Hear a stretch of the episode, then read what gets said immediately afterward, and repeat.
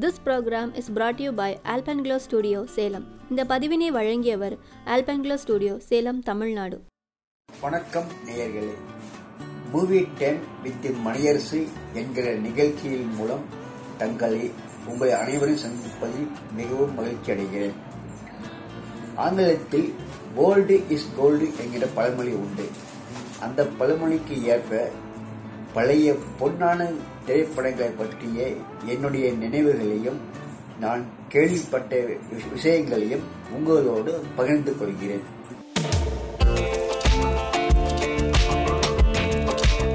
இந்த பதிவில் நான் பார்க்கும் திரைப்படம் அன்பேவா.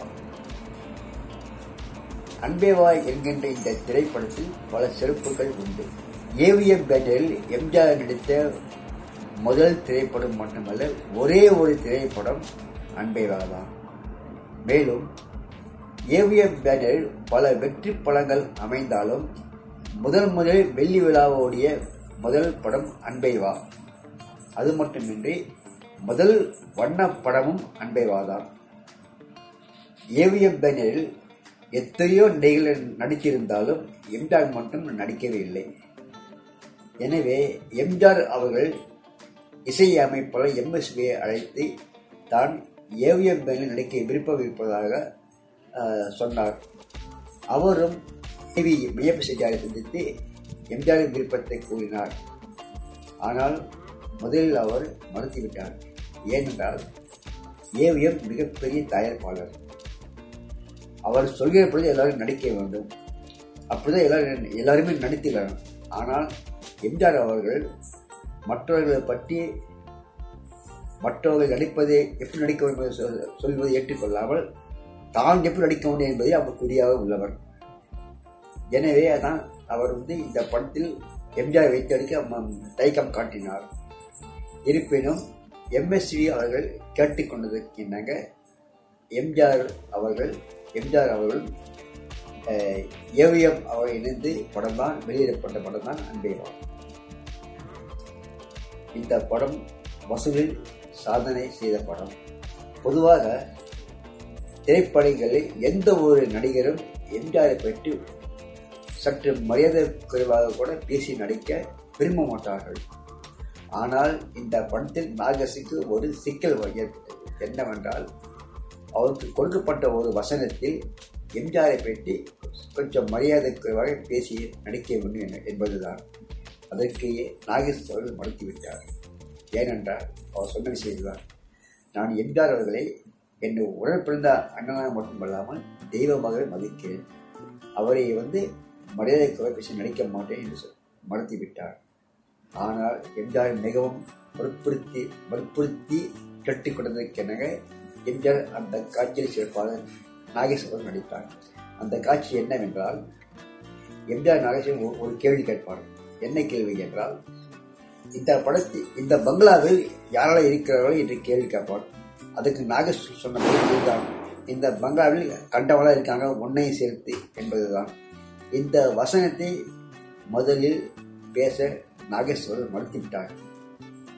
இருப்பினும் நாகேஷ் அவர்கள் ஒரு வேகமான வசன உச்சரிப்பு படபடுப்பு முகபாவனம் இதையெல்லாம் மக்கள் மனதை பெரிதும் கவர்ந்துவிட்டன எங்கே தன தன்னை வந்து எம்ஜிஆர் எம்ஜிஆர் ஏற்றுக்கொள்ள மாட்டார் என்று பயந்தார்.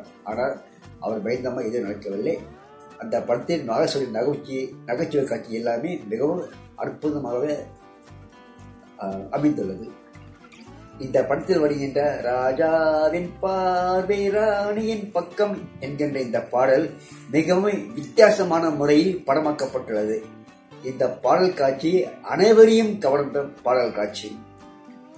இந்த பாடல் காட்சியை வடிவு அமைத்ததே எம்ஜிஆர் அவர்கள்தான் மேலும் இந்த படத்தில் கதாநாயகியாக தோன்றிய சரோஜா தேவியின் மேக்கப் அதாவது காஸ்டியூம் ஆடை அலங்காரங்கள் இதெல்லாம் மிகவும் ரசிக்கத்தக்கதாகவே இருந்தது.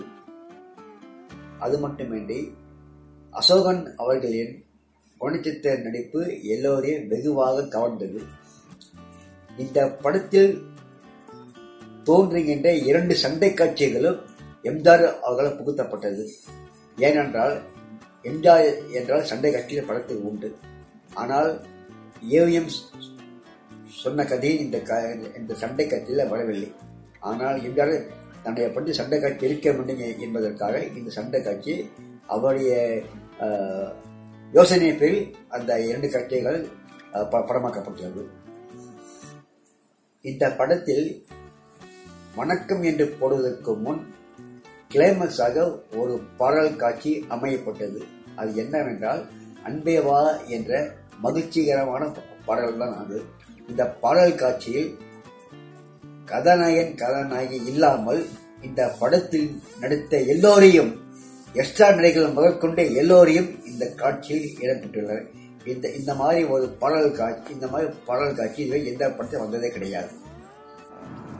அன்பேவாய் என்கின்ற இந்த திரைப்படம் தனிப்பட்ட முறையில் என்னை மிகவும் கவர்ந்த படம். படம். இந்த படத்தை நான் மொத்தம் நூறு தடவைக்கு மேல் நான் பார்த்திருக்கிறேன். எஸ்ஆர்வி கல்பனா பிரபாத் சபரி விபிஎஸ் அப்சரா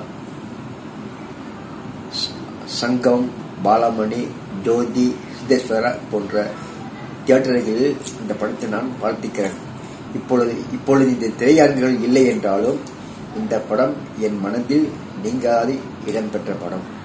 இந்த படம் கவலைகளையும் துன்பங்களையும் மறக்கச் செய்து மனதில் மகிழ்ச்சியை உண்டாக்கக்கூடிய படம்.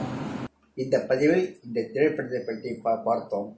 பிடித்திருந்தால் லைக் செய்யவும் மற்றும் நண்பர்களுக்கும் பகிரவும் நன்றி வணக்கம் தொடர்ந்து கேளுங்கள் follow us to listen more on Tamil classical movies thank you and stay tuned to movie time